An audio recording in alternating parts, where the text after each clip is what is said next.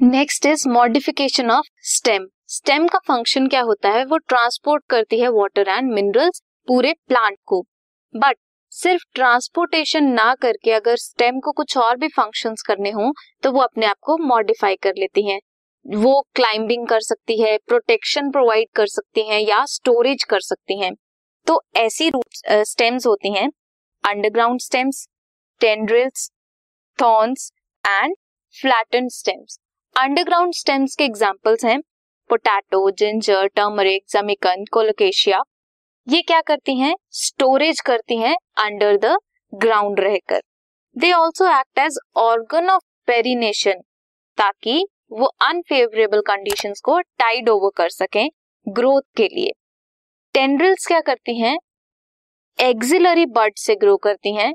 They are cylindrical and spirally coiled help करती हैं plants को क्लाइंब करने के लिए। ये किसी भी सपोर्ट को लेकर उसके अराउंड ट्वेल करती है स्वेल करती है और क्लाइंबिंग करती है। एग्जाम्पल्स है इसका गॉड्स जिसमें आते हैं cucumber pumpkin and watermelon and grape vines next are thorns thorns क्या होते हैं? जो भी कांटेदार स्ट्रक्चर होते हैं टेम अपने आप को वैसे मॉडिफाई कर लेती है। सो so दैट कोई भी ग्रेजिंग एनिमल है या फिर हर्बीवोरस हैं, वो आकर उसे डिसरप्ट ना कर सकें, उस प्लांट को हार्म ना पहुँचा सकें। सो एक्सिलरी बर्ड्स होती हैं ये भी मॉडिफाइड होती हैं into woody straight and pointed structures plant को प्रोटेक्शन प्रोवाइड करती हैं। ये मिलती हैं सिट्रस फ्रूट्स एंड बोगेनविलिया में। फ्लैटन स्टेम्स क्या होती हैं? एरिड रीजन में मिलती हैं। फ्लैटन्ड होती हैं, इसलिए ये फ्लैटन स्टेम्स हैं। फ्लैशी एंड सिलेंड्रिकल होती हैं एंड क्लोरोफिल कंटेन करती हैं ताकि ये आसानी से फ्लैटेंड होने के बजाय भी ये फोटोसिंथेसिस कर सकें। इसका एग्ज़ाम्पल है Opuntia you can see potato underground stem है। टेंड्रिल्स क्लाइंबिंग में हेल्पफुल होती हैं। You can see spirally coiled structures हैं। एंड स्पाइंस हैं। ये लीव्स की मॉडिफिकेशन है एंड ये फ्लैटेंड स्ट्रक्चर है स्टेम का ग्रीन कलर है क्लोरोफिल इसमें होगा और ये फोटोसिंथेसिस करेगा। एंड यहाँ पे क्या है? थॉर्न लाइक स्ट्रक्चर बनाए हैं जो हर्बीवोरस से प्रोटेक्ट करेंगे। अंडरग्राउंड स्टेम्स जो होती हैं, कुछ प्लांट्स की, वो नए नीके में चली जाती हैं।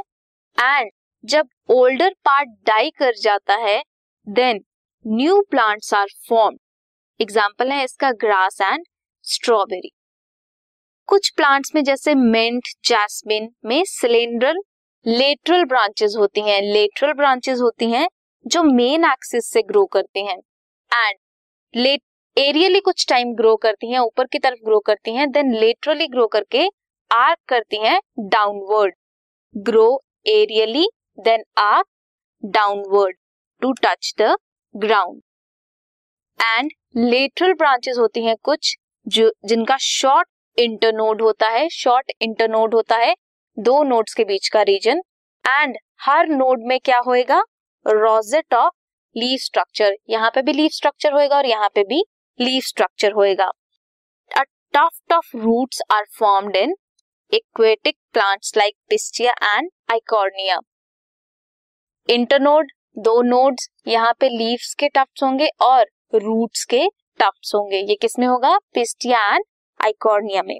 In banana pineapple chrysanthemum lateral branches originate होती हैं from the basal and underground portion of the main stem ये हॉरिजॉन्टली ग्रो करती हैं beneath the soil and come obliquely upward horizontal grow करती हैं सॉइल में और अब्लीकली अपवर्ड आती हैं ताकि वो लीफी शूट्स को ग्रो कर सकें। Here you can see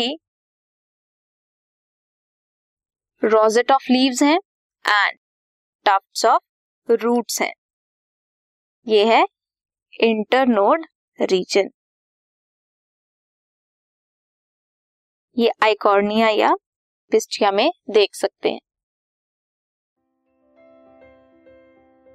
This podcast is brought you by Hub Hopper Shiksha Abhiyan अगर आपको ये पॉडकास्ट पसंद आया तो प्लीज़ लाइक शेयर और सब्सक्राइब करें और वीडियो क्लासेस के लिए शिक्षा अभियान के यूट्यूब चैनल पर जाएँ।